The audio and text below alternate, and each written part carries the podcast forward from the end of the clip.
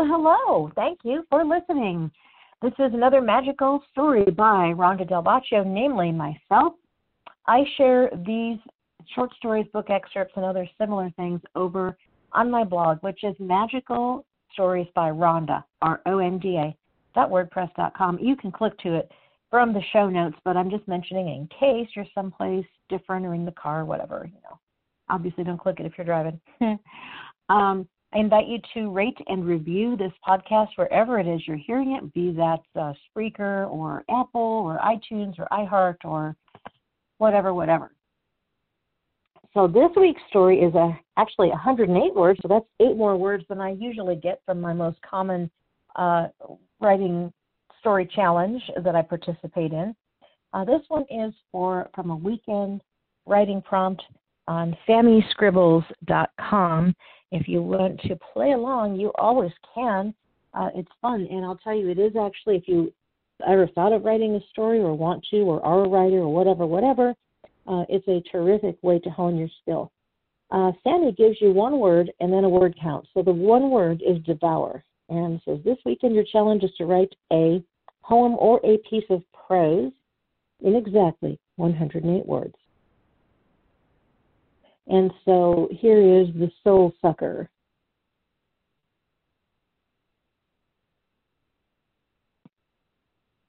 Georgia separates her vodka bottle from the rest of the groceries and tucks it behind the driver's seat. With her husband at home, she abandons her stash. Tomorrow morning, he goes to his class. Then she will grab her two canes and stumble the 100 foot journey to the garage to retrieve her crave. I have enough for today. She knows about the dozen surveillance cameras watching both around and inside her home, but they don't cross her mind. Nobody sees me. Nobody knows. She carries her glass of ice into the bedroom and adds the booze. While watching crime show reruns, she devours her drink and drowns her sorrows.